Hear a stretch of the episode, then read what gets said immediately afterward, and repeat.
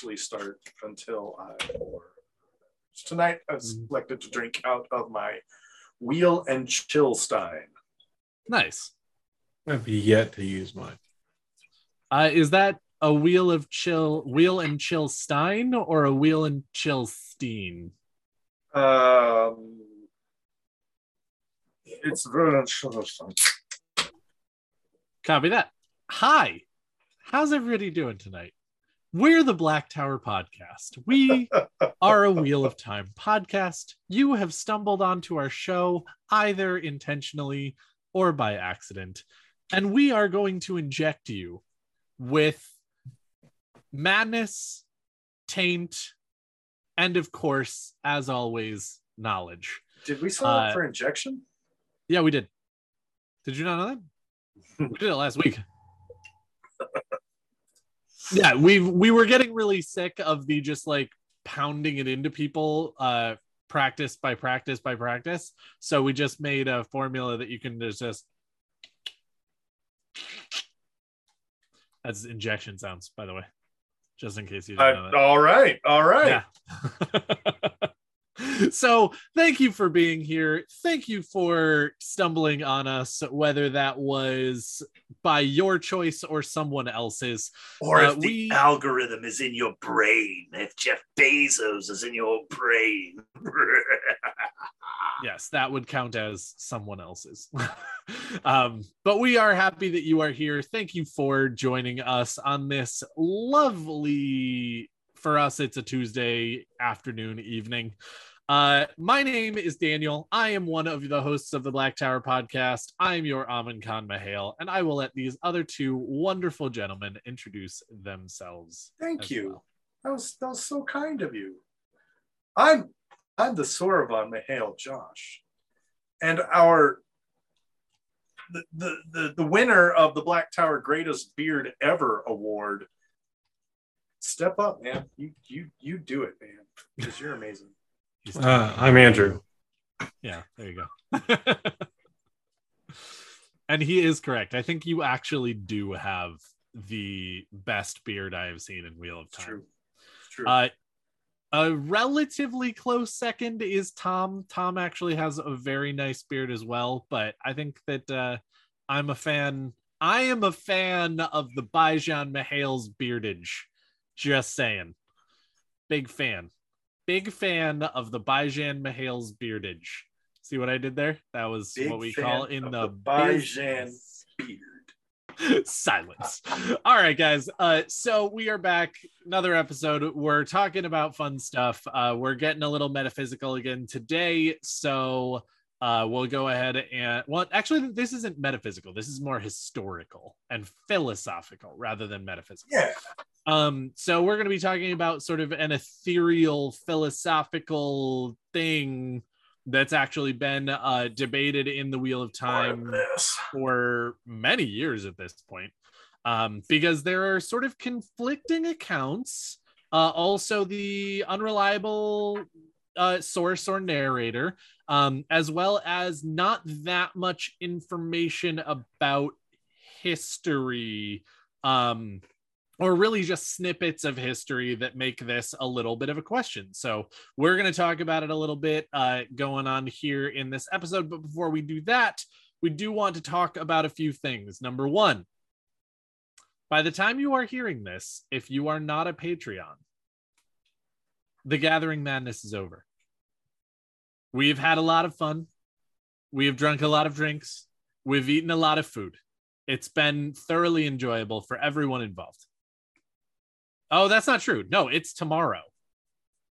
If you're listening to this publicly when it comes out, it's in like 24 hours. So That's get right. to LA, now, be there, have drinks with us, eat taint with us, and do a lot of fun activities with us.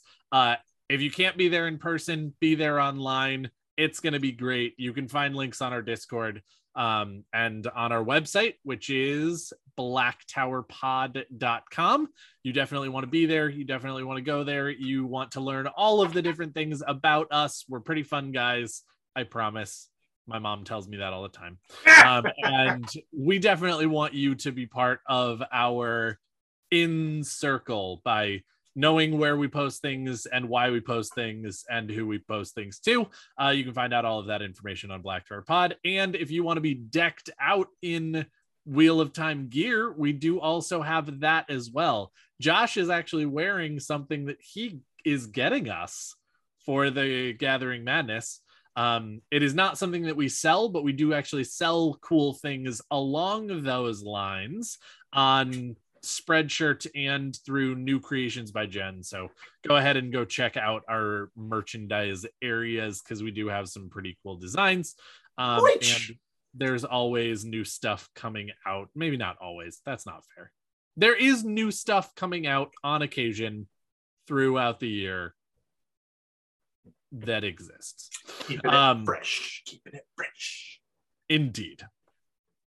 Uh, other than that, um, we do want to thank our sponsor tomorrow, uh, Crystal Barista, for going ahead and helping us throw such a fun party that will be happening uh, or has already happened if you're not watching this video or listening to this podcast on that Friday. That- you know, that's a good point. If they're listening to, if you guys are listening to, this, because this is going to be on YouTube and therefore will be eternal. Mhm. First off, subscribe to our YouTube. like, come on, you don't want to miss all Oh, this. YouTube is eternal. That's funny. and uh if you're doing this like after after you uh finish listening to the episode go look up our gathering madness videos because they're always a good Mm. time Yes. always as long as they're already out which again they won't be out if you're watching this friday morning but they will be soon Yeah. um but I'll, i know a number of you cannot actually get to our videos or our podcasts on the day that they are put out and that is super okay thank you for watching or listening period it's amazing that you do that in any way shape or form if you are one of those people the gathering madness will be over so there should be videos available uh, wherever videos are sold near you. So go and check that out. But enough about us. This is about you. This is about Wheel of Time. This is about fun new topics. And this is about not getting spoiled. So we got to go ahead and throw on that spoiler condom to make sure that nobody gets bad stuff in their eyes or ears. So, Andrew, if you would do us the honor of going ahead and protecting all the people. Welcome to the Black Tower, a Wheel of Time podcast. All right, let's check this one. Huh. This podcast will likely be spoiling books one through. Oh, what's this? An envelope addressed to me. No name, though. Let's see what's inside. Oh my. This podcast will likely spoil all the books in the series, and apparently being a Patreon will expose you to information that should be left unseen. Protect yourself by pulling that spoiler condom all the way on. And I need a drink. That's way more of Andrew than I have ever wanted to see. Why would you braid it down there? Lies. We all know you, more shoddy. It's why you encouraged the spare of time to go ahead and put that right do that picture that's above Andrew right now so that you could see more of him. Yes. Yes. that's the one right Paint there. me like one of your Wheel of Time girls. that's the one right there Uh awesome. all right uh so now that you have all of your spoiler warnings and things like that, we are going to give you what the topic is. I will stop talking in a minute and let the others talk once we have asked this question. Uh, but throughout the Wheel of Time series, there has been a bit of a debate on whether, well, actually, sorry, at the time of the books, during the years of 998 NE and 999 NE and possibly into 1000 NE, there is no debate over whether the Dark One is real. Not really. Basically, everyone knows that that entity exists, that it can touch the world, and that it is doing that. That you can see those effects, you can feel those effects, there is a place that you can visit the dark one though many people do not choose to do that um, and that it's a real thing it is an entity that is in the world and acting on it no debate not really. And we as the audience know that that is true. I know that some people have never really seen the Dark One, and so there may still be a little bit of a debate in the Southlands or in Seanchan or in Shara or something like that. But at the very minimum, the main characters seem to have no debate over that. And we, the audience, have no debate over the fact that the Dark One is real. Especially getting into Lord of Chaos. Yes. Um, however, there is actually a lot of debate among the fandom and seemingly in the books themselves to a certain degree of whether the Dark One was actually a known entity or more like, in some ways, our real world interpretation of the devil, where some people think that it is very real and that it is acting on the world as we speak and doing things and very much present, but they have to take it on faith because there is no actual serious 100% can define evidence of an entity that is the devil that you can go and visit in the world. And then there are other people who, because of that, do not believe that the devil actually exists and that it is actually just an allegory for human failings and temptation and things like that. Um, so I wanted to ask the question, and it's an interesting debate that I think is fun to talk about. Uh, so I will definitely sort of ask my ho- my co-hosts here. When do you think that people actually determined that the Dark One was a real thing a real entity that is actually in the world um and do we what where on the timeline do you think that that was sort of became went from uh based on faith as we know it or based on evidence as we know it as the audience in wheel of time if you will uh, was that from the very beginning? Was that along the lines? Was that in a certain age? Uh, all also very very clearly, the world of the Wheel of Time is cyclical. We know that. Uh, that is the whole point of Robert Jordan's story to a certain degree, and so we are assuming that time started at the beginning of what these people think of as the first age. There's probably a shit ton of stuff that happened before that because time is cyclical and this has happened many times before and will happen many times again but we're sort of assuming for the purposes of this talk that the story's first age is where time begins uh, at the moment of creation at the beginning of the first age that's just an assumption we're going to make for this discussion. Okay. Uh, so where on the timeline between creation into the first age, into the age of legends, and then into the third age, do you guys think people actually realized that the devil or that the dark one wasn't just a thing that you had to believe on faith, but an actual real entity that was in the world of the world. Well, not of the world. Sorry, in the world, acting on the world. That's what I meant.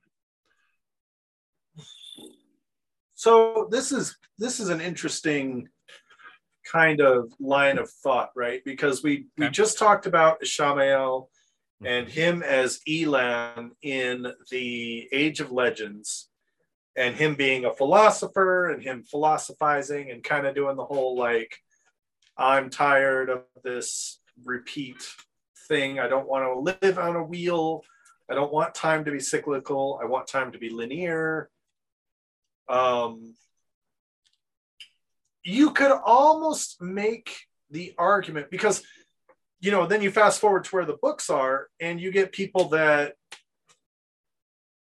use the names of the forsaken to you know scare little kids you know oh if you don't go to bed Moghedien's gonna get you you know if you don't oh listen to your mama and daddy fucking Samael's gonna come and get you like they would use these names as almost like archetypes. And I don't know. It's one of those things that's like,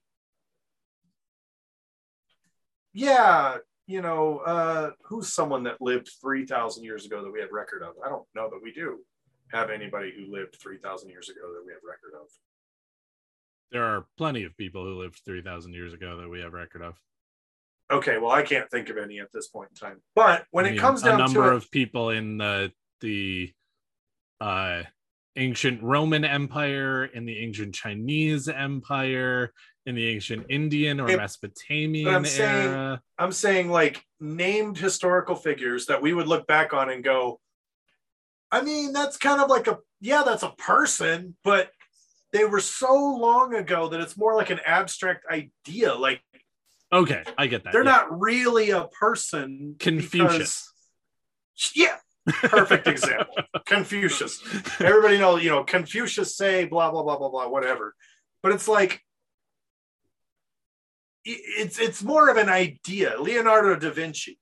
You know, everything we know about Leonardo and he wasn't even 3000 years ago. no But everything we know about him, you know, how much of that is true, how much of that is legend.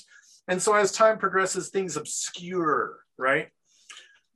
What you're doing here with respect to the dark one specifically is interesting because you're talking about an entity that both A has always existed from the moment of time, has always existed, and B has never existed on our mortal physical plane of being that that we know right? According to according to the rules of the the otherworldly beings the creator and the dark one. Oh okay yeah i get what you're saying. And as people living in this in this time i can see them kind of doing the whole you know the devil made me do it right? That's a big that's a popular like phrase for one reason or another um, but i can see people having that kind of a relationship with the dark one and the forsaken saying i mean they're not real they're just kind of things that we use they're they're, they're ideas. They're names that we give to ideas that help us classify things because we as people love to classify things. why? Why won't you die? Because i am an idea and right. ideas are bullet and there's a movie quote of the night yeah it is. It's sorry keep going.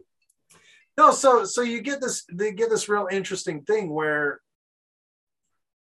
like we were talking about we as readers just accept. Creator dark one they're the the supernatural forces. They are the beings that run order and chaos.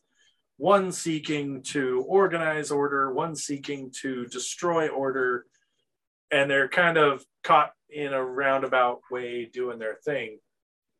But so we as readers go okay there's a very real entity that there is a creator and a dark one. And we know that the Mhm. creator has a champion and the dark one has champions and they're you know they're influencing the world. Um as far as like flipping that switch and and going from a a, a belief or or a concept or an abstract in your mind to help you classify things mm, that could be some a, a, a, a tipping point in someone's life right? Um, if elan is a philosopher and delves too deep you know and has contact with because because he flipped to the dark to the he he forsook the light prior to the bore didn't he or was that at post bore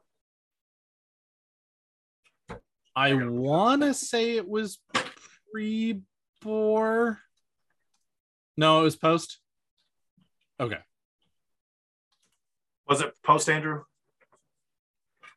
so so elan has this has these ideas he's already kind of like deep in his philosophy and all of a sudden they bore into the mountain they bore into the dark one's prison and all of a sudden this is a very real thing. For thousands of people, the Dark One went from being an abstract concept to a very real entity almost instantly. And I Okay. think I so think that's the moment. so your sort of take on this is at the moment that they bore into his prison that's when humanity discovered that the dark one wasn't just a thought process it was a it- it's an actual entity Yeah, that's because even uh, and then even up until that point, collectively Right. they did not think that it was a real thing. It- well, even up until that point, they were exploring and trying to look for the essence of the dark one or or uh, something more powerful than than the, the one power. And it's like i think they knew there was something there. I think they knew that they were tapping into something that they didn't quite understand. And That's that's, where the arrogance comes in that's where that's where it becomes problematic.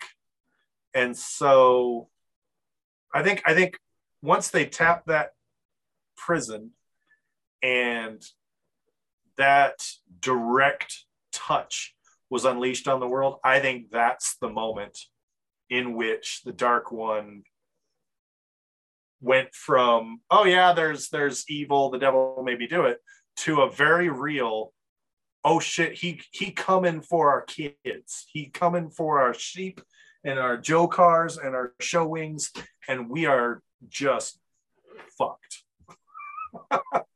And then some people like elan turn to the dark. They go okay cool. I've i've i've stared into the abyss. I have seen this is a losing battle and i it's better to be on the right hand of the devil than in his path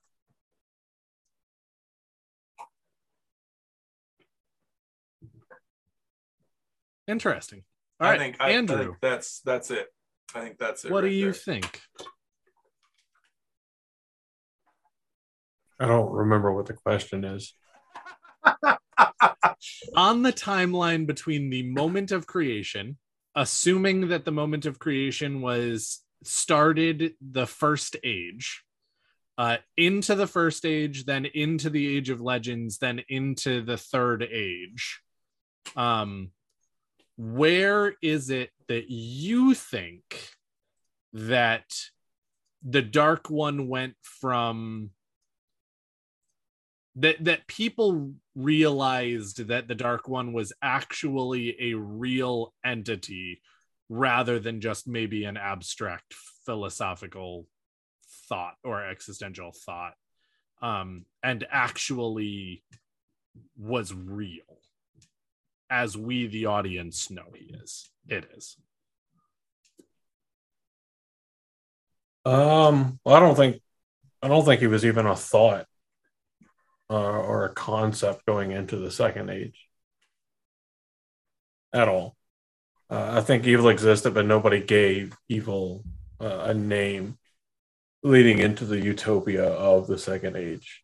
Um, because we we see that the first age and the second age, second age kind of follow each other thematically um, an emphasis on technology, an, emph- an emphasis on scientific advancement, an emphasis on the rationale and the logic. So you're not going to talk about, you know, some scary mythical boogeyman that may or may not be real, but there's no evidence for, or no, or you don't believe there's any evidence for. You can't point to evidence for, and still entertain that thought in mass as a society. Um, so when you get to the second age, this era of paradise of unprecedented technological advancement um where we've like just now rediscovered magic or discovered magic for the first time whichever you want to see it as um there's not going to be any thought of the dark one. Everything's good. For the most part everything's happy nobody's really going to worry about it like yeah are, there are people that probably do that do bad things absolutely that's why we have binding rods and binding chairs and shit like that um I think it takes a while after the bore, um, after Mierin uh, does what she does, uh, and drills into the bore uh, with old what's his face that dies and is forgotten immediately. I never remember his name. Um, Idamon, yeah. Uh, it takes a while a for that to spread. Digimon. Yeah.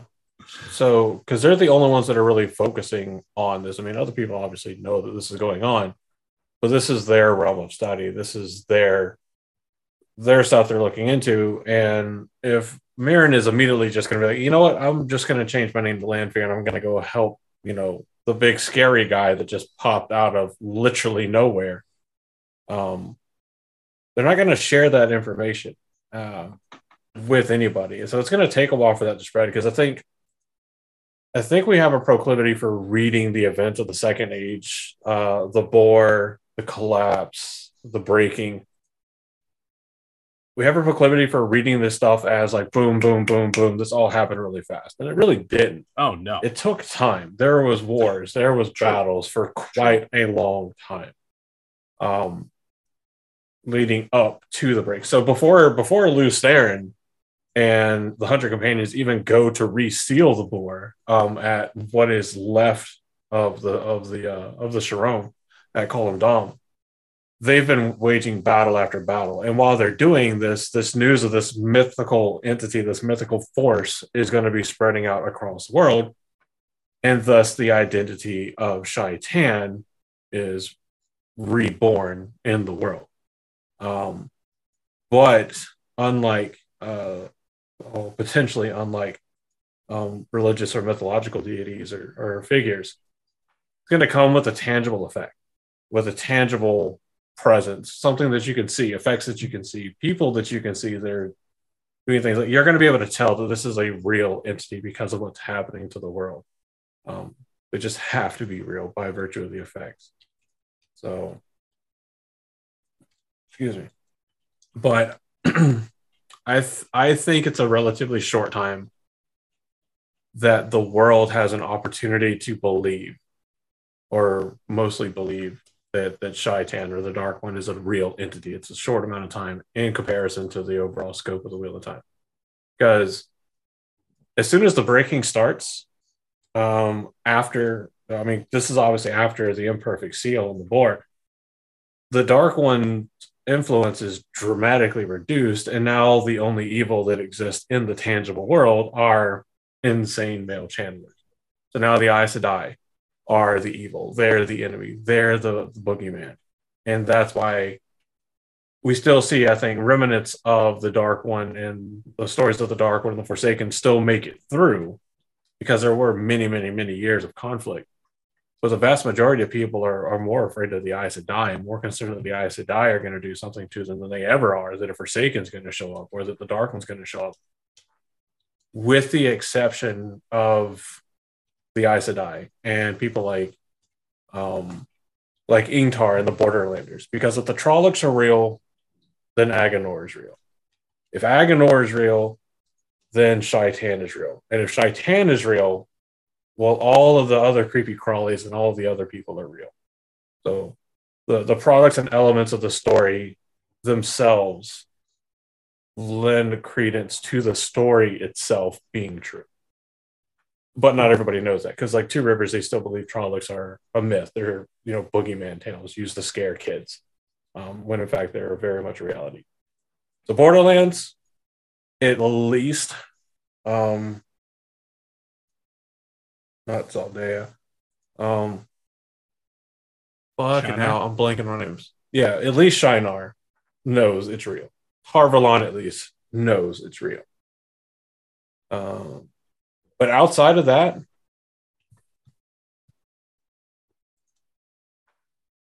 other than maybe the wise ones of the Aiel, I don't think anybody knows. I think just that quickly, Shaitan has already been relegated back to a scary story, another frightening tale, along with his 13 Forsaken uh, to scare children into behaving.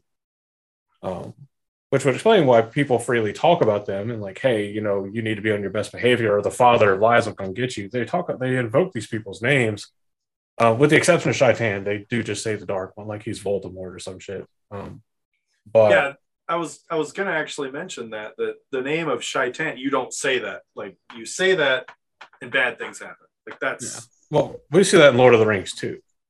Mhm. Like you don't say Sauron or his eye turns on you, kind of thing. Um, this this kind of thing, like though they're so bad, you can't even say their name, but they'll focus on you, and bad things happen. Um, but they they still invoke the names uh, and the identities of to some extent of the Forsaken, of the Dark One, but they don't tell their kids stories about how the crazy guys or the crazy men that can use magic will come for them. Because that's still a very real fear. Because the eyes Aes Sedai are real. You just don't see male channels. Right. I, I like I like you bring up a really good point though. Um, I like that we go from the Age of Legends and between the Age of Legends, the breaking, and fast forward to where we are. I think you're absolutely right. I think there's a backtrack. I think you lose that knowledge that the Dark One is a physical, tangible, tangible air quotes real entity that one can interact with or that is actively interacting with the pattern. Um and and and i think they're sort of relearning that especially with the advent of the forsaken being let loose. You you still i mean halfway through the series you still have people that don't actively believe it. They don't believe it. They're like yeah whatever cool whatever. Um, Rand is coming out and being like, I'm the Dragon Reborn, bitch. And they're like, oh, okay, Rand. Whatever, buddy. Um, well yeah i mean you grow up your entire life being told hey don't leave your feet dangling off the bed or the boogeyman will grab them and drag you under the bed and eventually you hit a point in your life it scares you as a kid when reality the story only exists to try to get kids to keep covered up so they don't get sick because Right. kids are kids um, but you reach a point where you're old enough where it's like okay there's no news article uh, there's there's no factual basis for this. There's no evidence of this. There's none of this. I i highly doubt this is going to happen. I don't believe this is real. And you reach a point to where if somebody was to tell you right now the boogeyman is real nine i would say like 90% of people are going to be like huh, okay that's funny. Or you know it'll be some some incredibly exaggerated way to insult somebody you know oh the boogeyman is real and his name is fucking Jon Snow or, or whoever i don't know but- why i chose okay. Jon Snow but No, no, I'm actually glad you did because think about it like this. Someone comes up to you and says, The devil is real, and his name is Flugar. It's a good a name as any.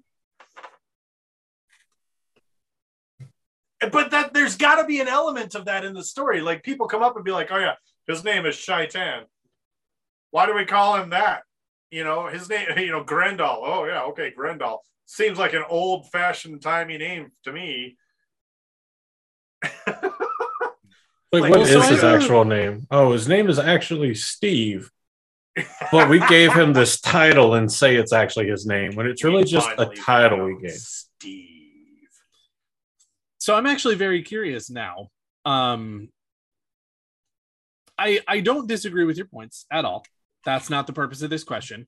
Uh but we know that in the story there is this saying that people say which is just certifiably untrue which is this mantra of the dark one and all of the forsaken were sealed in Shayol Ghul at the moment of create. No, they weren't.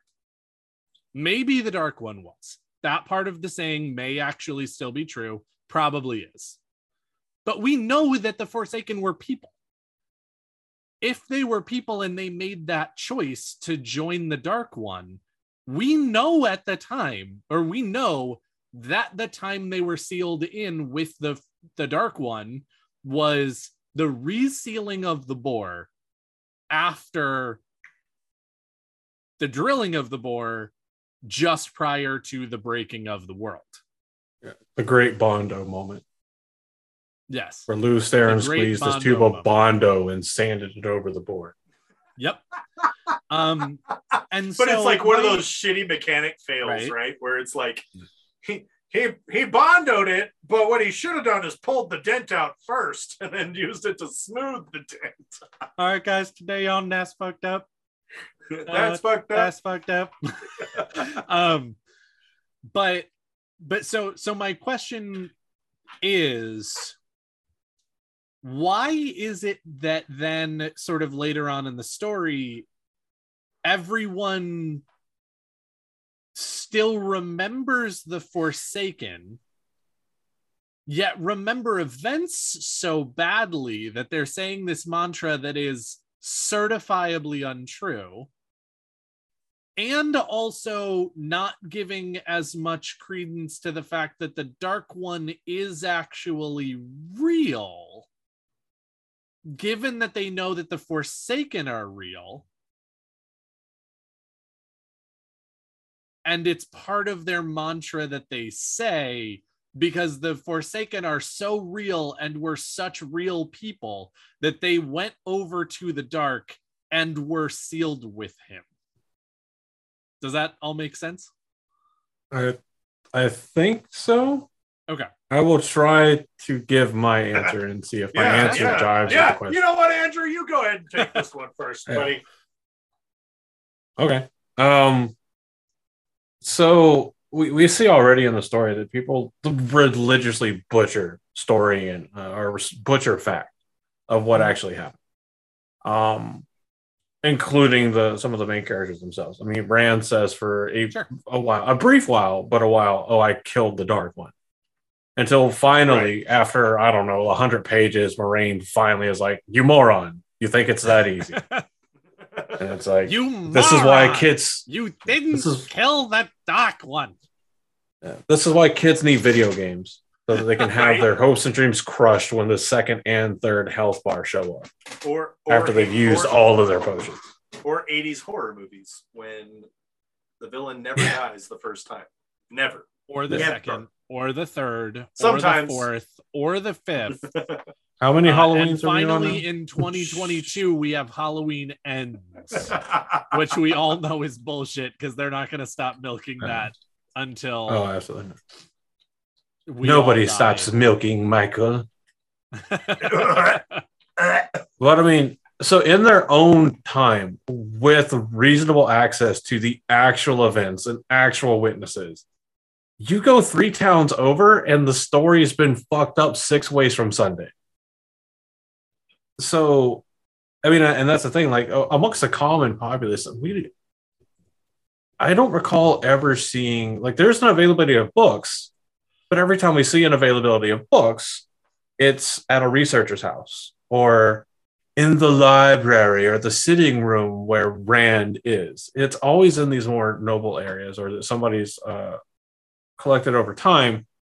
And then there's the one off instance here and there where somebody has like a book or two. Um, like I think the Wine Spring Inn had like what they call the library, and it was like yeah, it was, it was essentially that many books. yeah It was like my bookshelf. That Wait, was their library. was it was it 14 books with a small novella prologue Well, that and a statue of Jiraiya. So yes that was their effigy of the That's it, king, no. was Jiraiya. no, you know what? That's what the Wine Spring had. The Canon. Wine Spring Inn, that is now canon. We declare the Wine Spring Inn, the 14 books that they had was the Wheel of Time book series.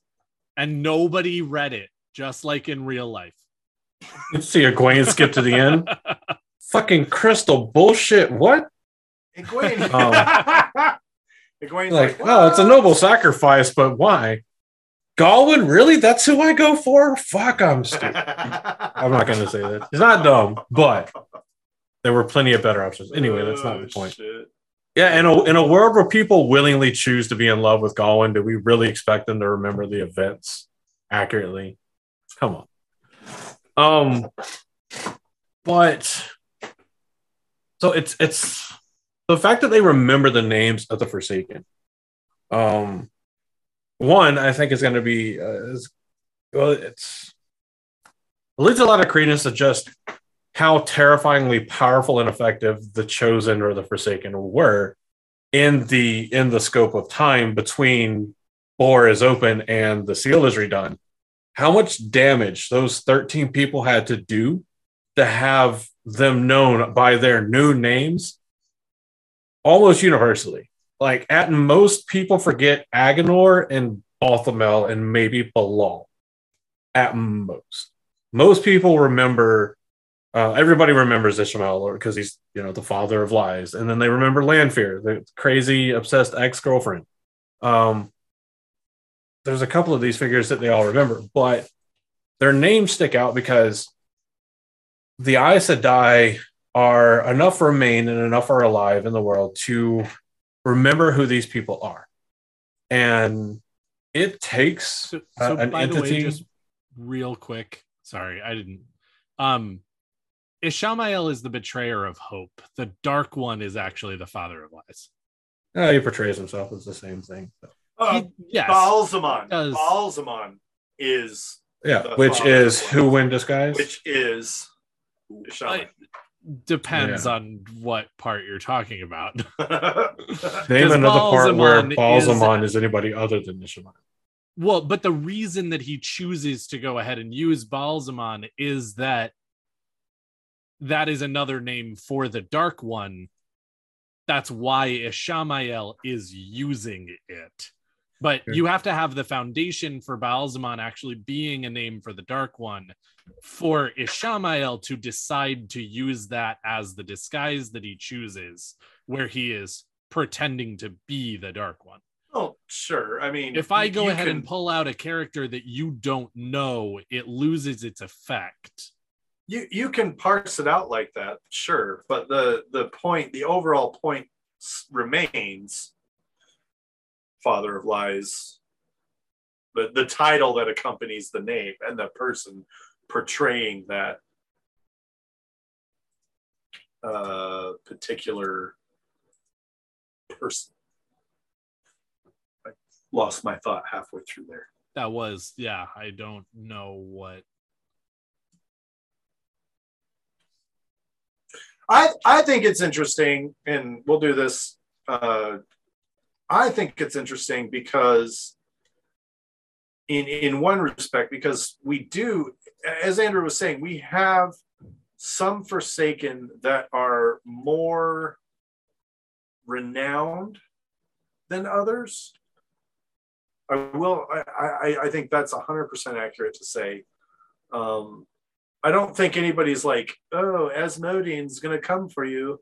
and if they do, they're like, oh yeah, good. At least it's not fucking Moghedien or Lanfear or Samael or something like that. Um, so I think that's an interesting point to make where you've got such the names are so revered but they're still not on the same level as like the dark one where you don't say the dark one's name because bad things happen but you can invoke the name of the forsaken to threaten bad things happening Interesting. Okay. what were so you saying I have- andrew i'm sorry I, I like went way off the rails I my brain my brain ADD'd and I've I've got no frame of reference for what's happening now. I have no clue. Press on, gents. Press on. Press Sorry on. about that. Uh, okay, so I have sort of a new question uh, related to this. Um, we have been, or, or for the purposes of this, this discussion, I did go ahead and say at the beginning that the sort of assumption that we were working off of uh, was the fact that the moment of creation happened, then the first age, then the second age, then the third age.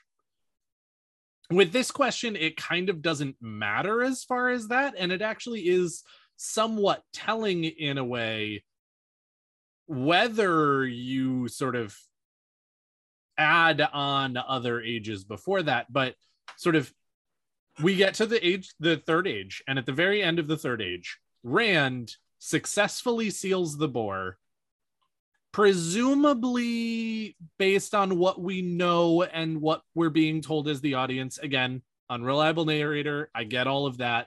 But again, sort of the assumption here is that Rand seals up the bore at the very least better than Lews Therin did, if not, you know, nearing perfect closure, if that makes sense. Um, so we're now going into the fourth age. Are we basically back to the first age now? Where humans will be the only things, or humanity and the other races in the Westlands, like the Ogier, for example, will be the only people who are actually in their own way because the Dark One and the Forsaken are now either dead, imprisoned, or fully sealed back in the bore. And we'll go back to that sort of possibility of the utopian society that the Age of Legends was. Or is it assumed that Rand didn't actually do a good enough job sealing the bore and that the sort of third age is just sort of set to happen forever where the dark one breaks out because the bore is not sealed properly and someone needs to then go seal it at the end. Over and over and over again. Does that make sense? I so we obviously can't uh, talk about the other ages, right? We only really have history and documentation, I say in air quotes, of the first, second, and third ages, right? sure We don't know if there's four, five, six, seven, eight, nine, 20, 400 ages. well and we don't know how big this wheel is, how many Yes. spokes it's got. and again, one of the reasons that I brought it up at the beginning is we don't actually know whether the first age, as it is called by some, is actually the first age or whether it's age 616. Yeah. Um, It's, it's, and it's the 600th time that the first age has played out. for example, and so in the fourth age, are we actually just going into the first age again for the 617th time? Or are we just going to play the third age, as it is called by some, over and over again?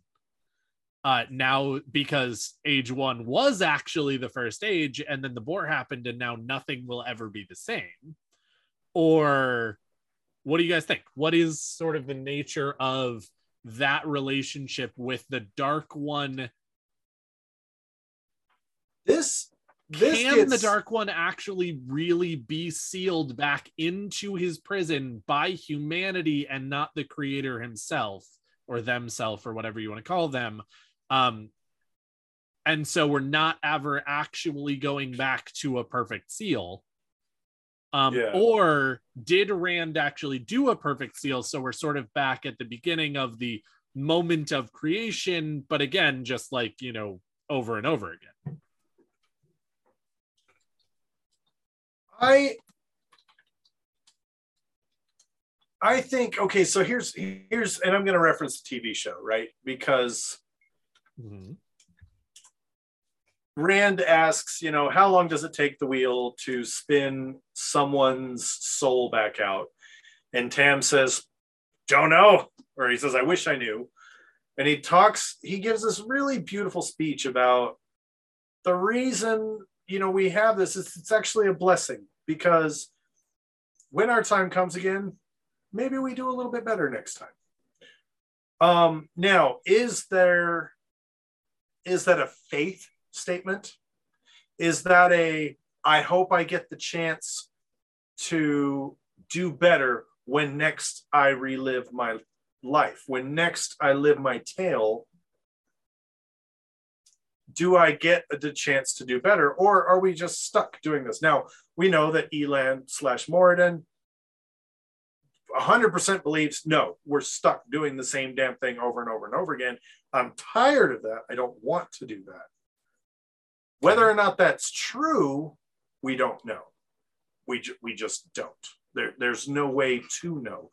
We would assume that as time is cyclical, that everything that happened before will happen again, right? Mm-hmm. How how strict is that? Do we have markers? Are there certain events that must happen and therefore will happen again? But what happens between point A to point B doesn't really matter. They're gonna happen. Point A is gonna happen. Point B is gonna happen. It doesn't matter if you go straight here or if you go over here and then go over here and then go over here. It's gonna happen. Period. End of story.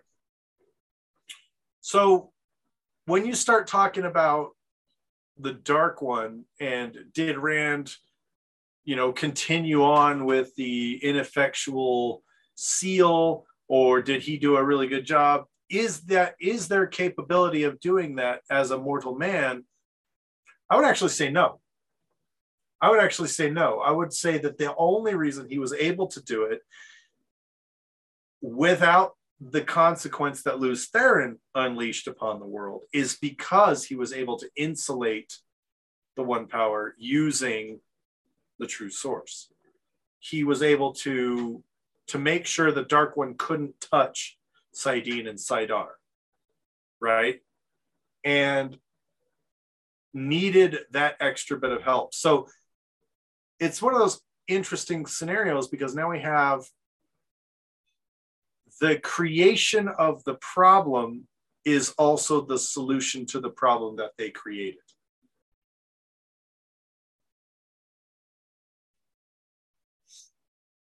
Because the creation of the problem was them drilling into the Dark One's prison to be able to use that essence that is more powerful as a result, now the Dark One's unleashed on the world. We have bubbles of evil.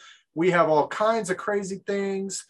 And I wish, I wish they had emphasized that in the TV show.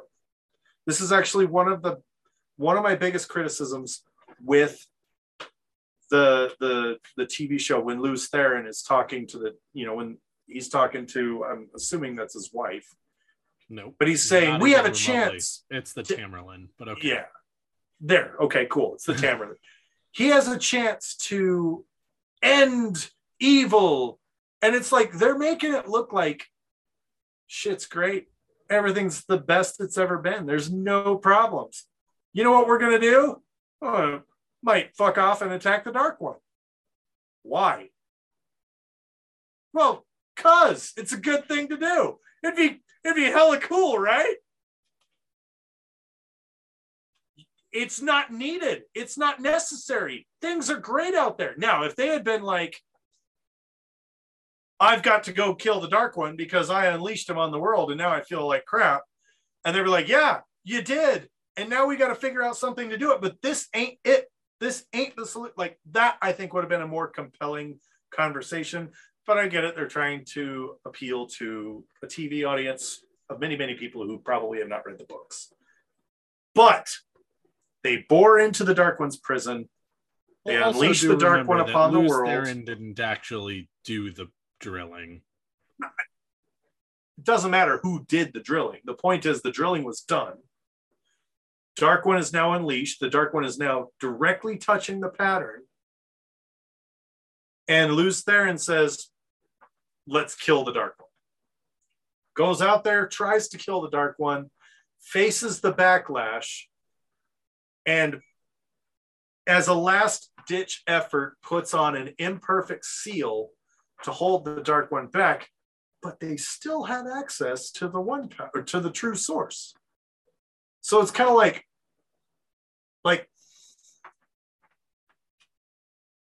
they created the problem by unleashing the Dark One. It was an imperfect, temporary measure. Ultimately, everyone knew it was a temporary measure, but they did the best that they could with what they had at the moment at the time.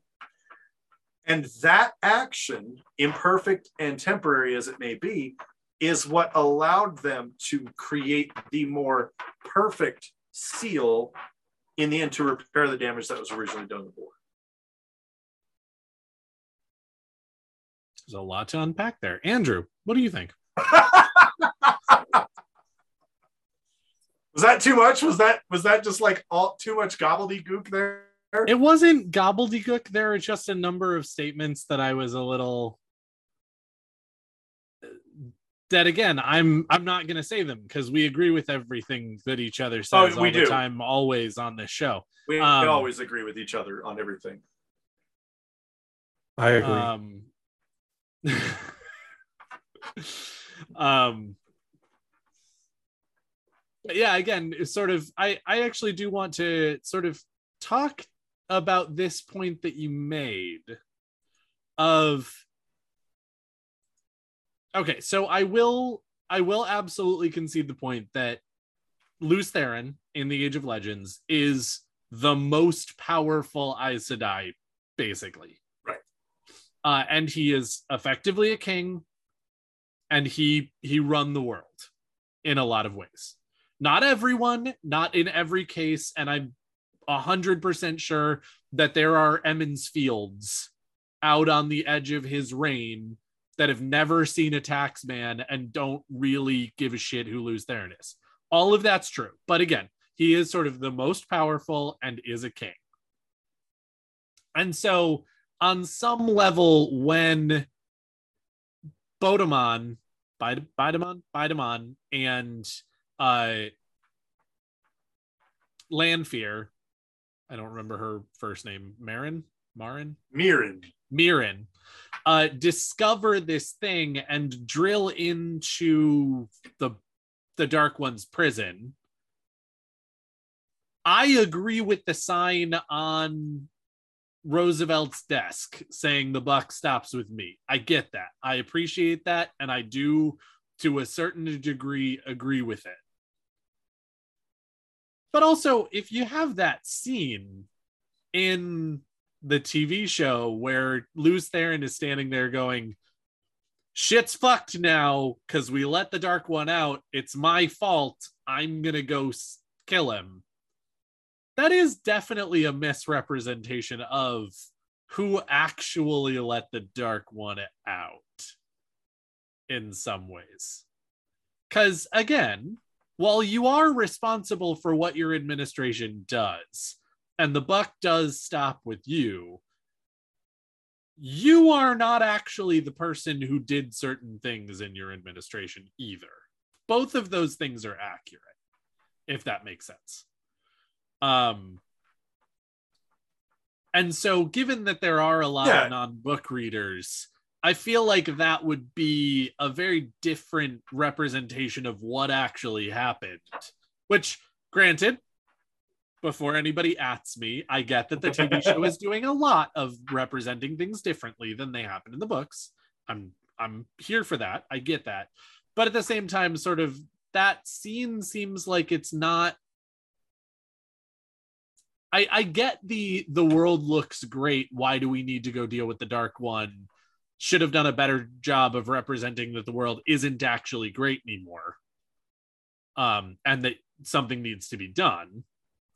Um, but I feel like your suggestion for what should have happened in the TV show, heavy air quotes because it's you know one man's opinion, as you said, um, definitely strongly changes the sort of thing between the book and the TV show of Lews Therin's an ag- arrogant asshole. He is 100%. It is very clear in the books that he is an arrogant asshole. It is very clear that they thought he was an arrogant asshole.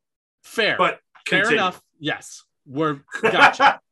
uh because we don't actually really see Lews Therin's point of view in the book very often. We don't really hear his side of the story.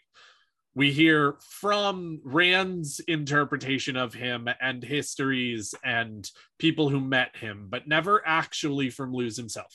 And that I will totally concede. Um, but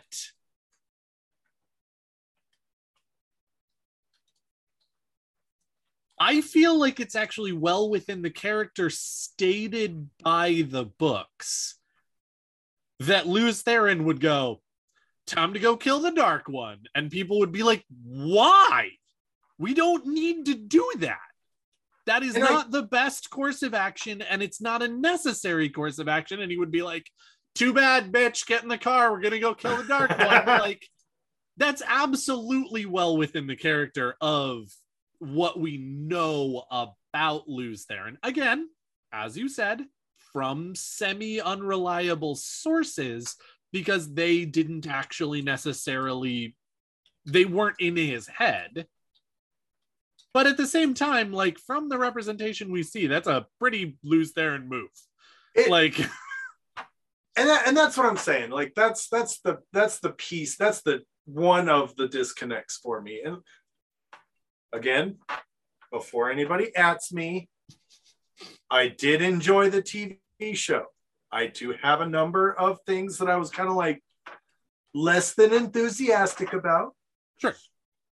But one of the things that got me about it was there are so many better ways to show someone is arrogant than to be like, everything's great.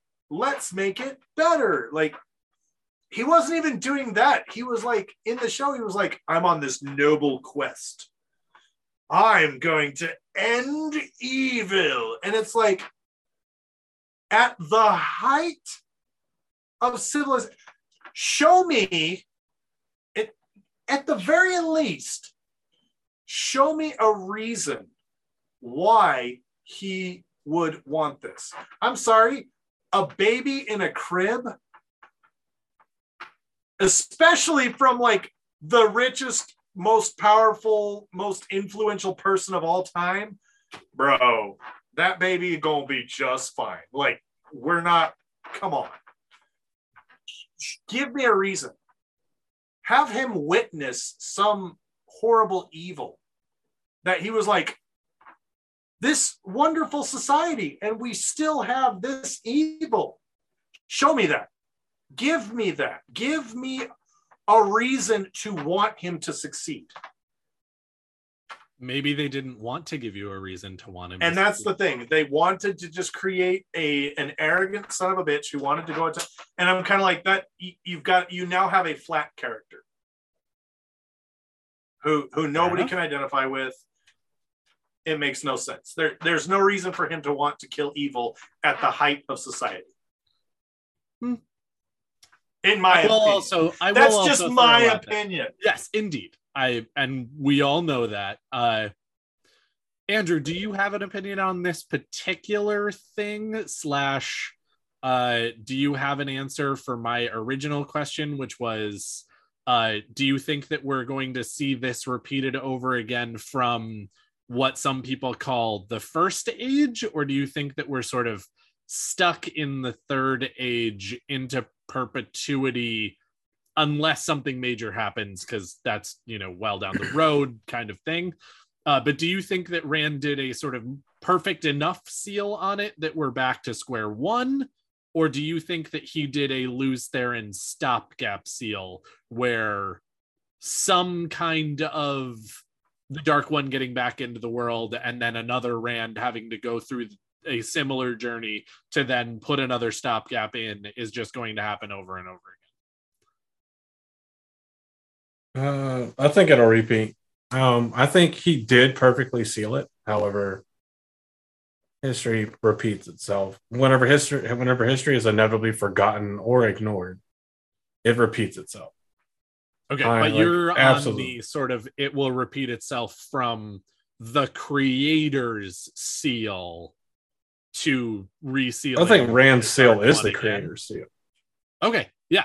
So I mean, it's it's just a redo of of the creator seal because the creator only actually did the seal at one point in time.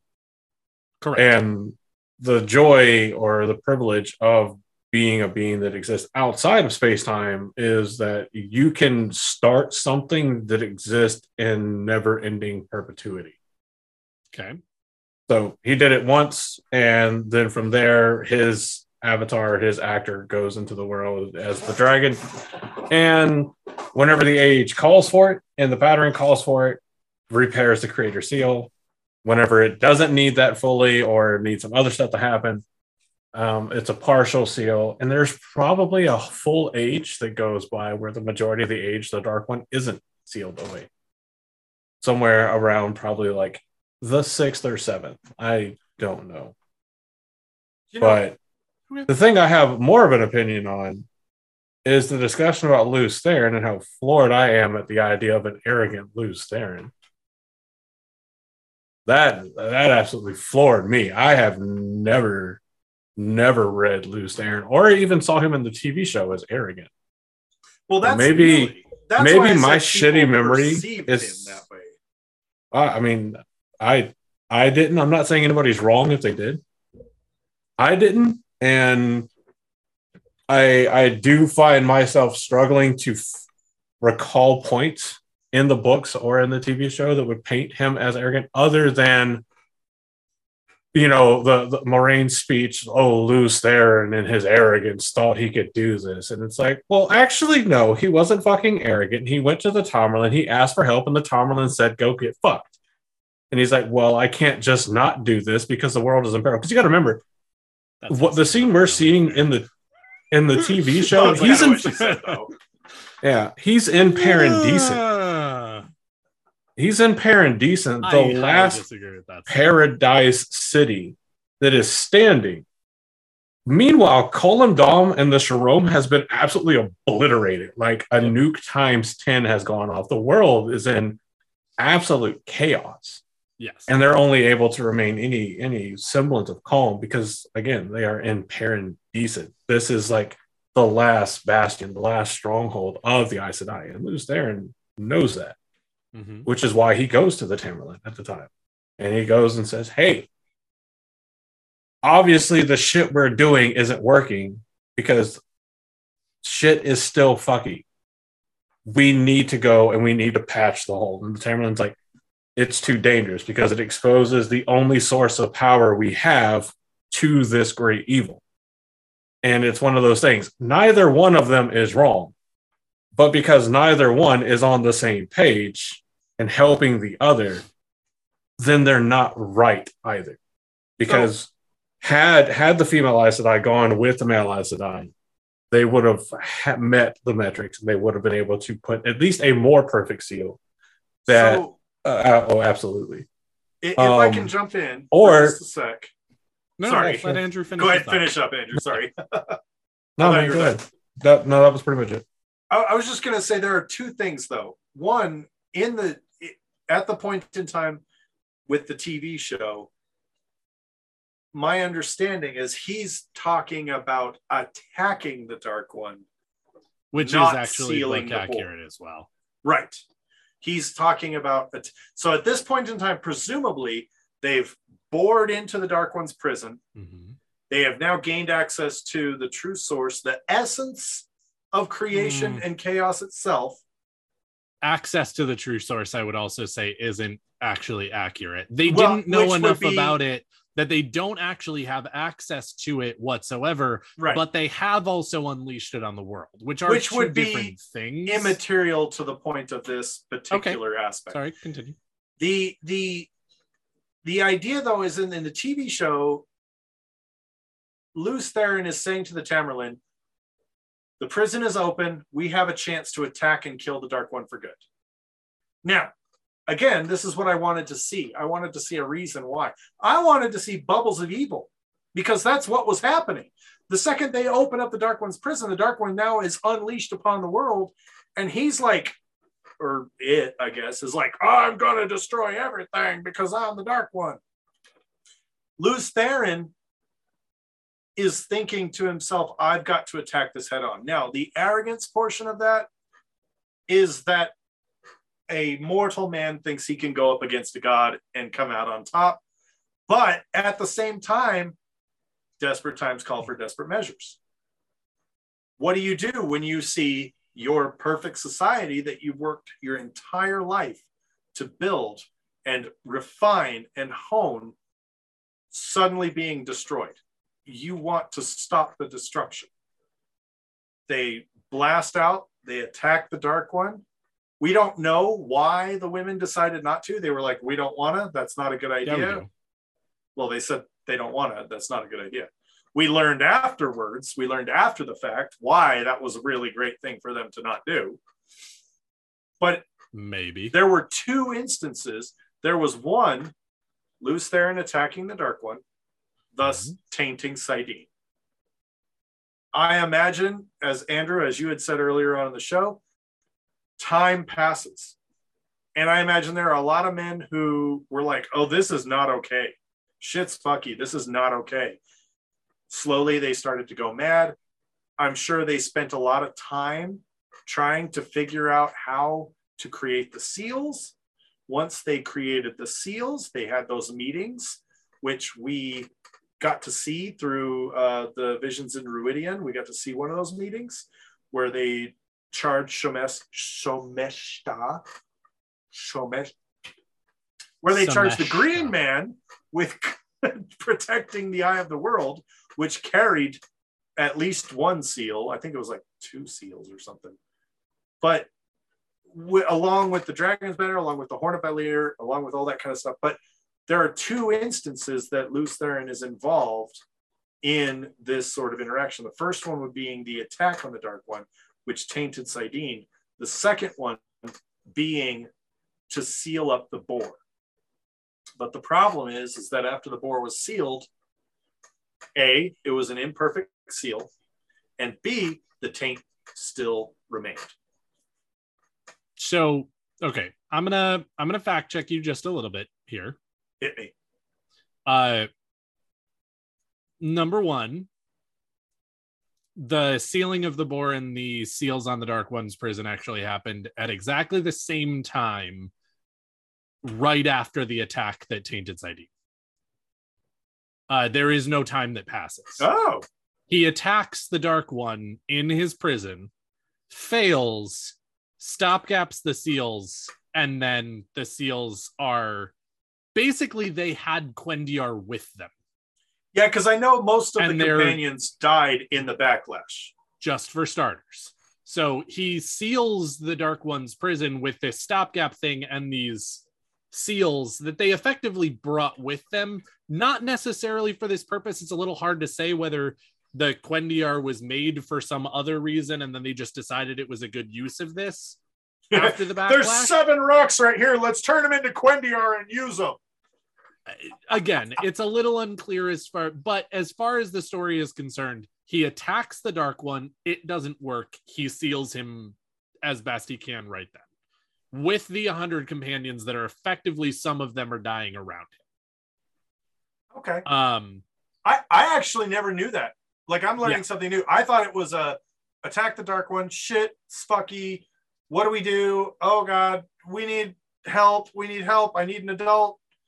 And then they make a plan and come back to it no. with the seals. So it's actually one stroke effectively. It's it's effectively two smashings of the power into the prison.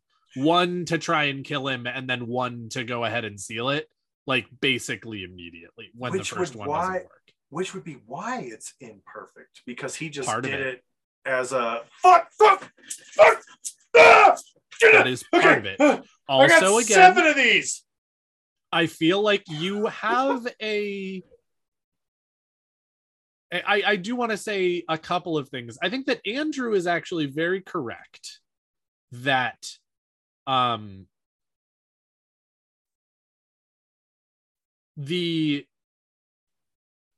the going to do this and or the him being in Paaran Disen and it, there's a reason that he's there. It's to talk to the Tamyrlin. It's to be in the last bastion of human civilization at what was until moments ago the height of their power. Right. Uh, and also where the ago, governmental I mean- seat is, because that's where the Hall of Also true. Servants is. Correct. So there's about a hundred years between the time that they drill and the time that they that he goes and attacks the Dark One. Um, and so he's in Paaran Disen sometime within those hundred years, but probably on the latter side. And it was the height of human civilization when they drilled into the Bore, or when they drilled into the Dark One's prison, creating the Bore. Um, and now things are getting fucky.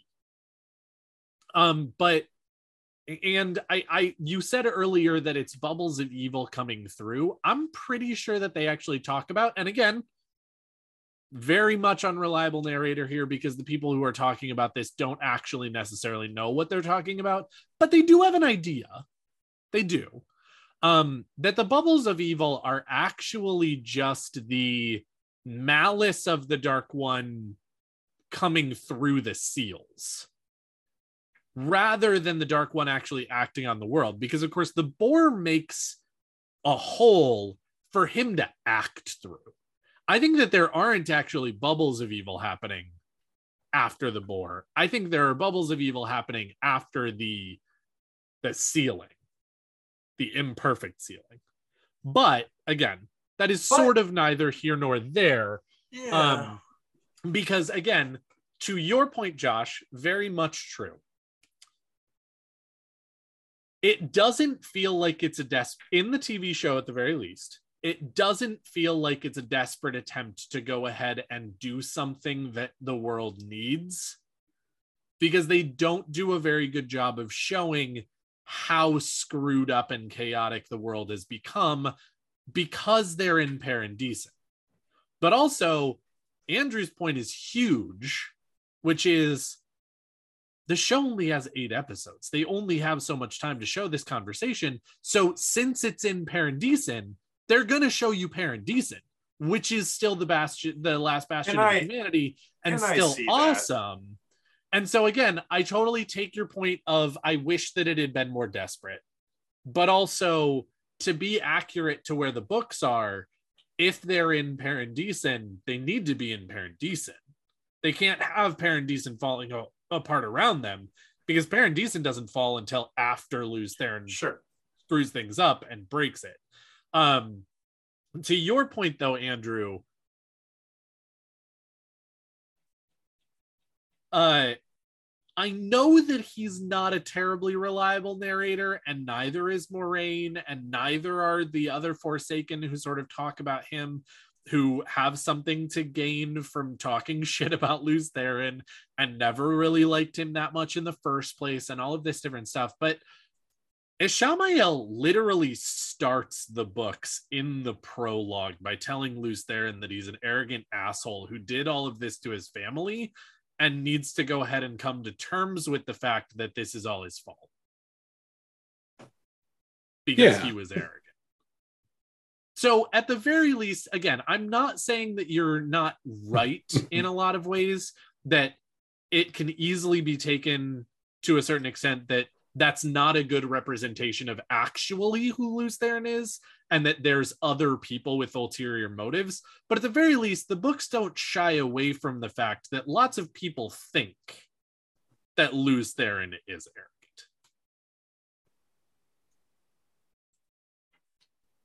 Sorry, Oh. go ahead. and Go ahead To and say counter- that.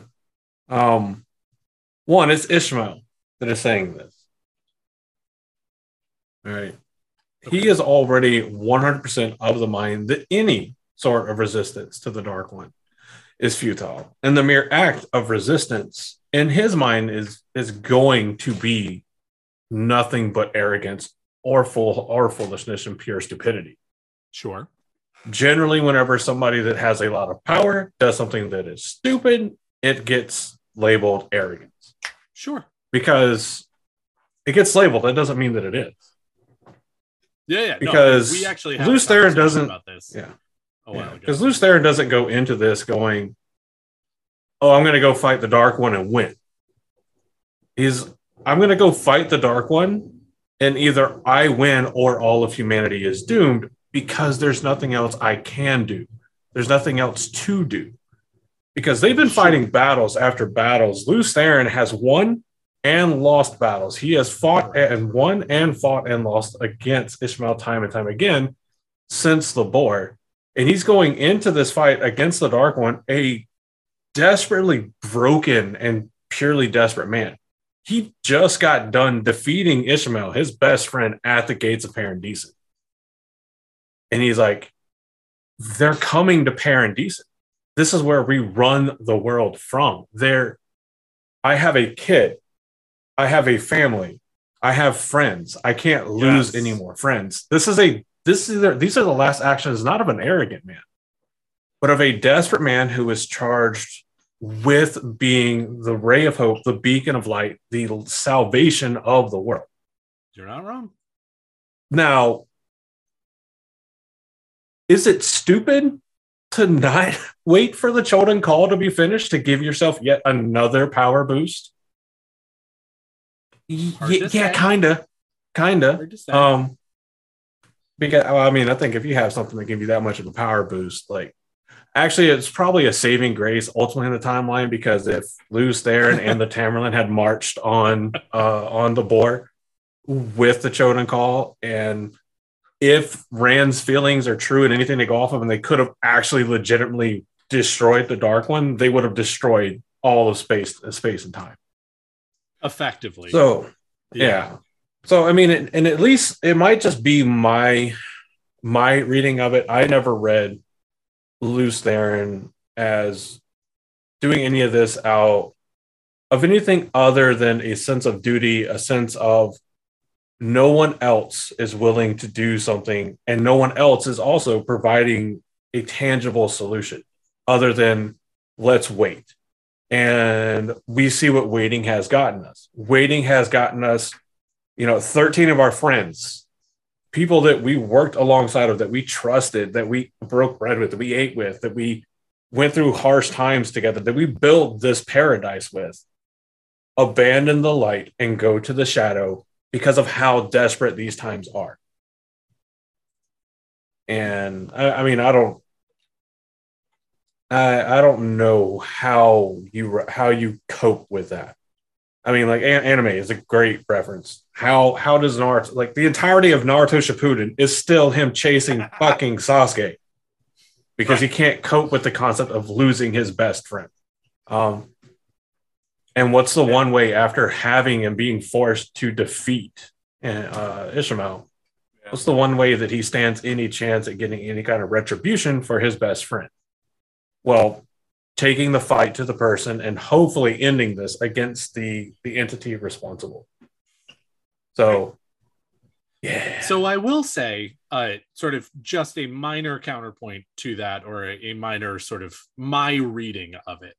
Uh, I think that the Tamyrlin is very much a microcosm or a caricature or whatever you want to call it of the White Tower once it's formed later of the your answer isn't good enough we need to come up with a better one. And as you said, waiting is death to a certain extent.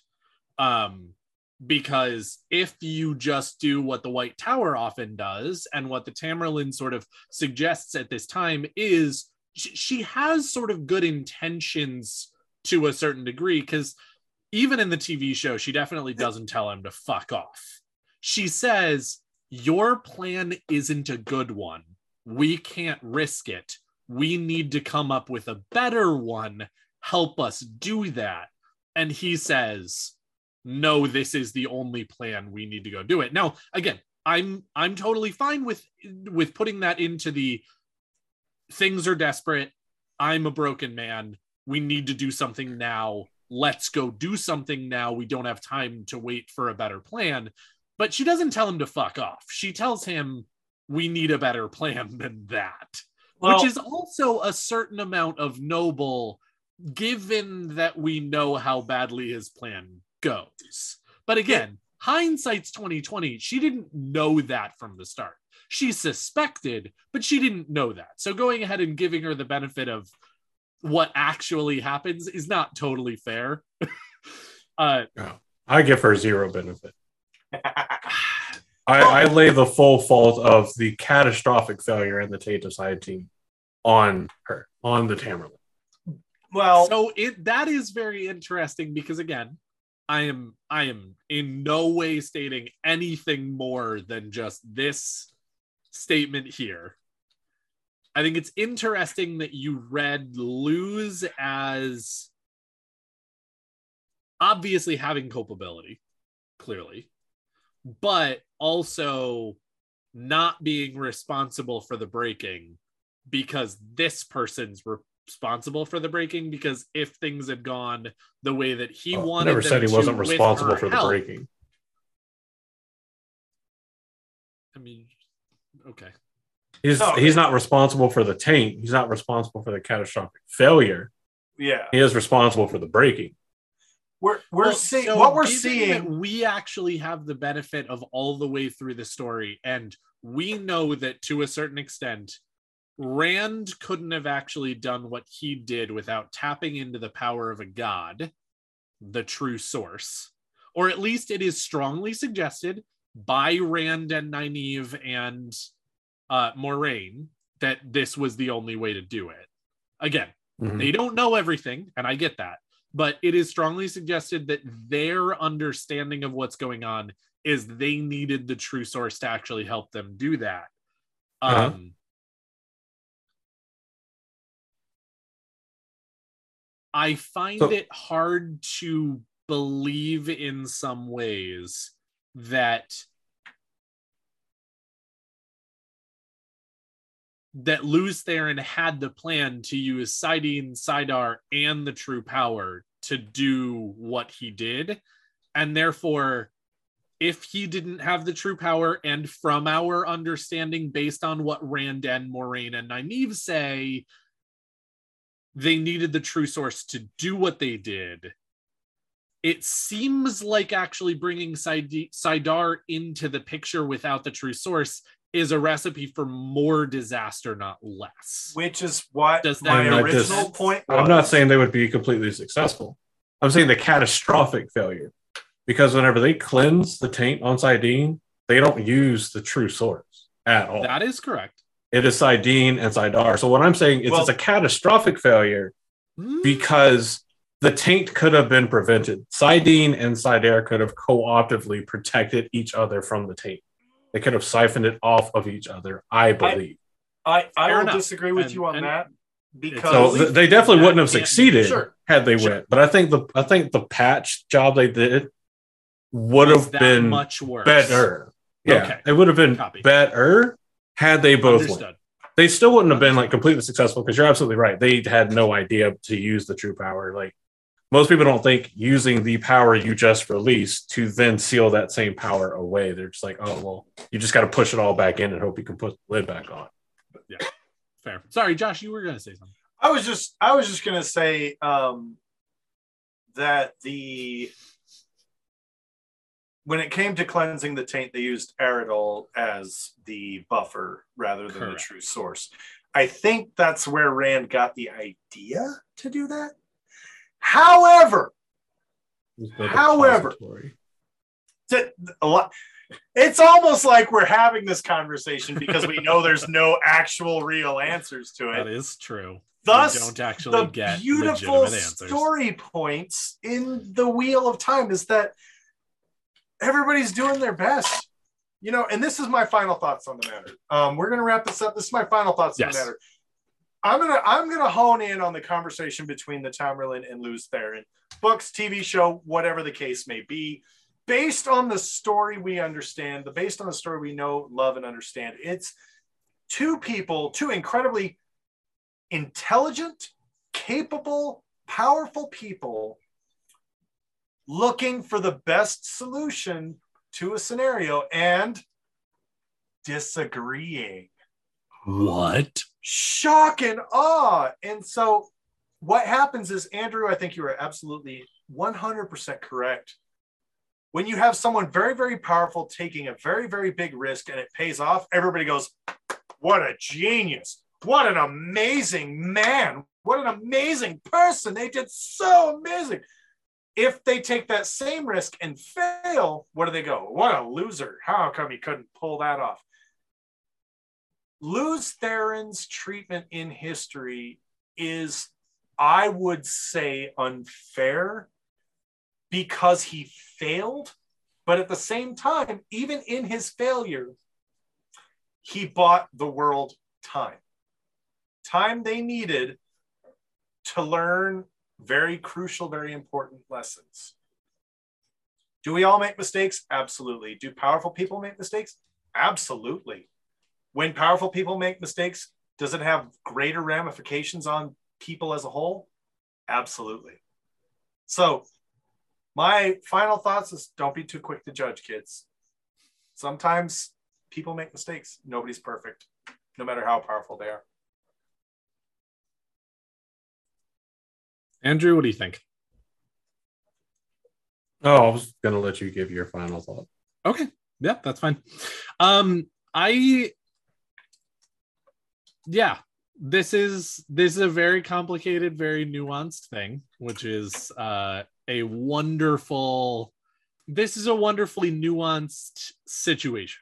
This is a a, a thing that I think that Robert Jordan did really well, which is showing people as people. Um and love them or hate them for whatever reason, for whatever read that you took. I think that Josh sort of hit the nail on the head. I definitely think that there are people who are bad actors in some ways, uh, that there are people who know what they're doing is wrong and do it anyway. Uh, but most of the people, at the very least, in the Age of Legends, at the end of the Age of Legends, um,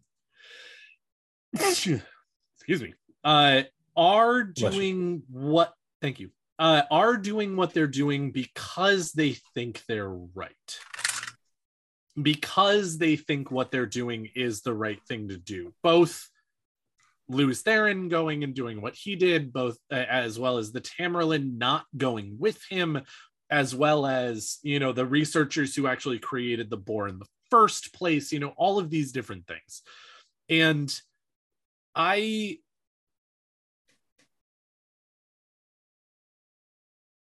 it's a really interesting sort of talk to have on a lot of levels because of course we started this with did people know that the dark one was real? And on some levels that does matter because really knowing that there's an entity out there that actively wants to hurt you is helpful to a certain degree to fighting back against it but at the same time, there are plenty of people who are just shitty. There are plenty of people who are just doing the wrong thing for the right reasons or the wrong thing for the wrong reasons or being selfish or being greedy or being whatever. Um and I think that as has been stated in other episodes that we've done, as has been stated in this episode, when you fail, your motives are questioned. When you succeed, your motives are questioned less. Uh, at least if it's some altruistic or or seen as a good thing.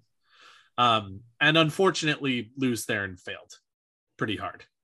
Um, he and his society failed badly. Now, whether that was his fault other people's fault, a combination of everyone's fault.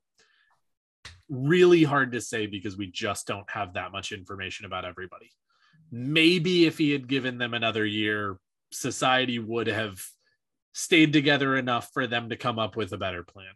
Maybe if he had gone ahead and had the Tamyrlin's help, it would have stopped the taint from happening maybe if they had gone with the express intent of going ahead and just sealing the bore from the beginning, things would have been different. It's so hard to say because we don't have the benefit of what could have happened. We only have what did happen.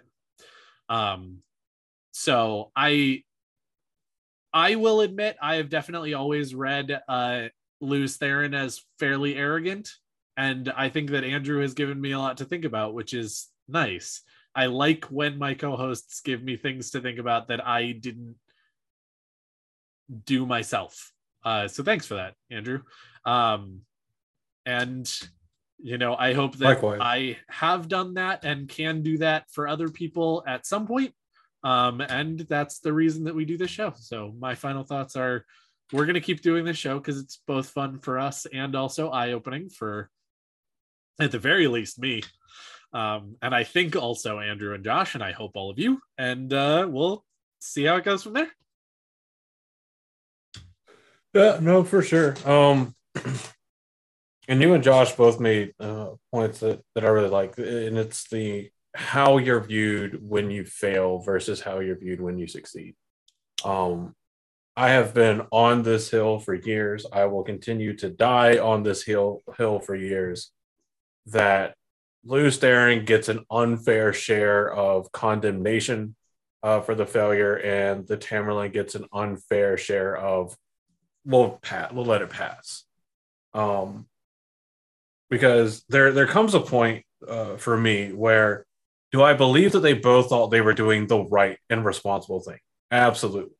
I given the style of society and the roles they played, absolutely, I think they both thought they were doing the right thing. The problem comes in where, and again, the central theme uh, or the the one of the biggest central themes of the entire books is cooperation and collaboration, and that's the cardinal sin of the second age. We split, and I'm going to go do this. I'm going to go do that and nobody throws them in a closet, locks the door, and makes them figure out a fucking solution for it. and it could have been honestly just as simple as hey, the Choedan Kal are almost done because we know they're finished before the breaking. They have to be because nobody knows how to make that shit anymore.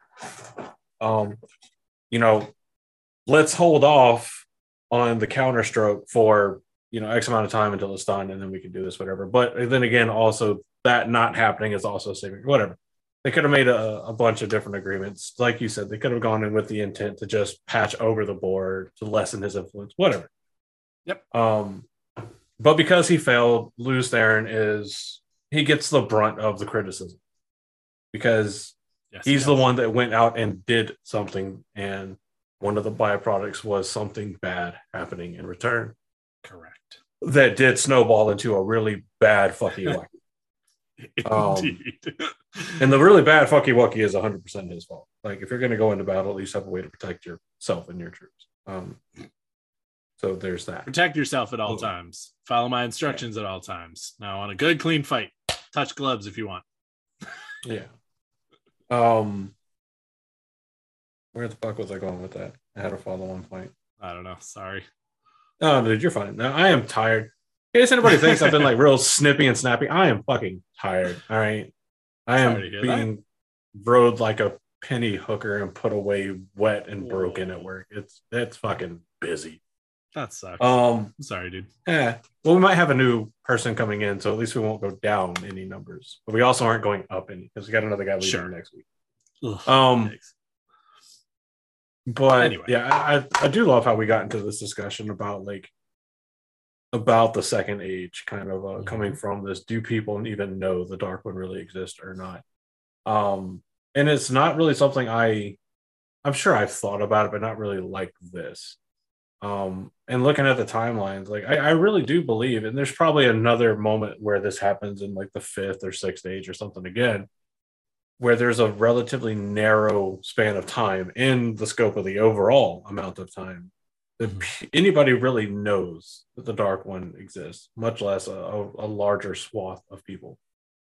Um but in the end knowing that something exists and believing something exists generally have almost identical effects depending obviously on the amount of people that believe that it really does exist or just believe that it could exist. Sure. um, you know, there are still discussions about, you know, how you could fall off the edge of the earth because the earth is flat, because people believe the earth is flat. Which live your best life, believe what you want to believe. I don't really care because it doesn't affect me. Um, More often than you, not. boo-boo, Yep. do you? Um, but yeah, uh, um, I'm rambling at this point. So, You're good. oh, You're at least saying Yeah. good things in your rambling. Yes, I do that sometimes. Sometimes, but yeah, um, I think that might be a, a good a good idea for us to do as an episode, um, and actually dedicate an episode to really analyzing how uh, Paaran Disen and its and its era was was lost as as well as we can, because I think we might get more clues throughout the rest of the books than we realize. Either either we get Sure. more clues than we realize, or we have less clues, and I think more things are clues than they actually are. Um, but it could be a fun episode to talk about, uh, especially if our fact checker M'Hael uh, winds up being here, so he can tell uh, me or us or whoever how wrong Us. we are or are not. So, Um, no, I, I, I liked it. Um, this is a really fun episode. Yes, we will continue to do this stuff. We enjoy it. We love talking about this kind of stuff. Um, and it just gets even more uh, interesting when we do, especially when we have like a significant disagreement in how things went. Like we That's generally true. disagree on little points here and there, relatively Oh, sure. frequently, but when we have like an entire detraction from trains of thought, um, is surprisingly rare. I think. Yes, that is true. Um, But one of the things that I will definitely say, and one of the things that I very much appreciate about both of the two of you and sort of this this show in general is the fact that other than seemingly sort of minor details more often than not by a very wide margin um, our disagreements actually do come from different takes and different opinions and different reads of the story rather than oh this person is actually just wrong on their their facts. There this person is just wrong on on the the pieces of information that they got which i think is is lovely. I know that we make the the joke all the time of you know we're supposed to agree all the time. It is a funny joke partially because we've all heard podcasts that do that and not trying to call anybody out specifically but they're not that interesting to listen to and also we've if you're talking on the show and you hear an echo, maybe take a break and think about it a little bit. Right. Yeah um or find better to- not better but find more interesting topics that actually get more play on your platform whatever either way um Just do something different. Right and we've also gotten reviews that have said that which again i absolutely concur to a certain degree that there are episodes where we have agreed with each other where we all are of the same opinion because it is possible for three human beings to be on the same page about certain things Live. that being said, it's not that likely. And there are so many more episodes where we bring more to each other's attention, at the very least, by just stating a different opinion rather than necessarily going ahead and like harping on it or doing anything like that, uh, which I think is great.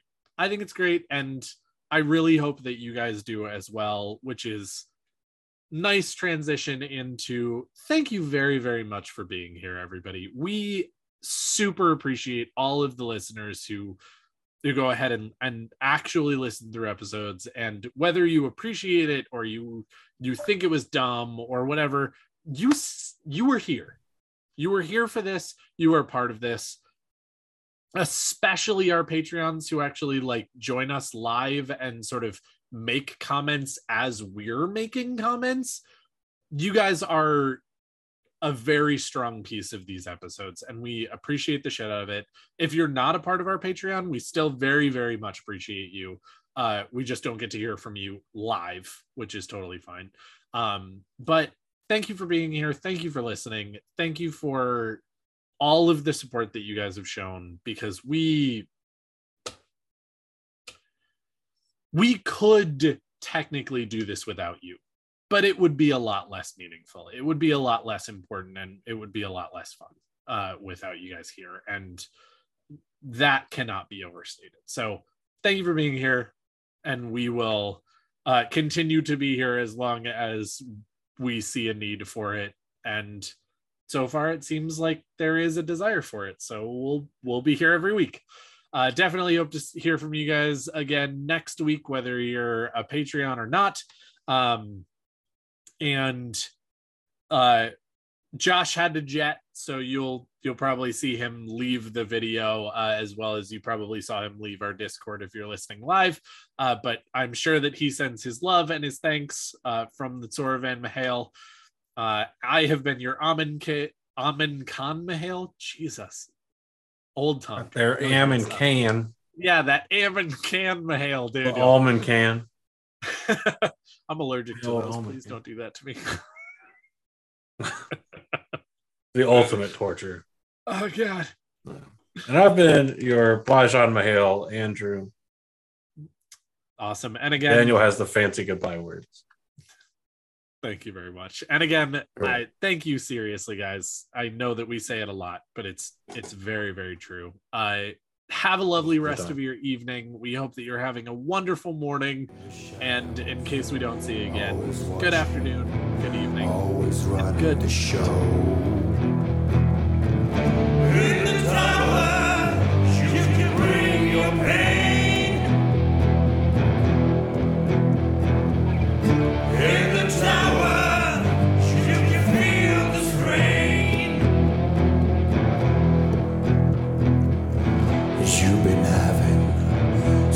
much trouble just fitting in in the tower.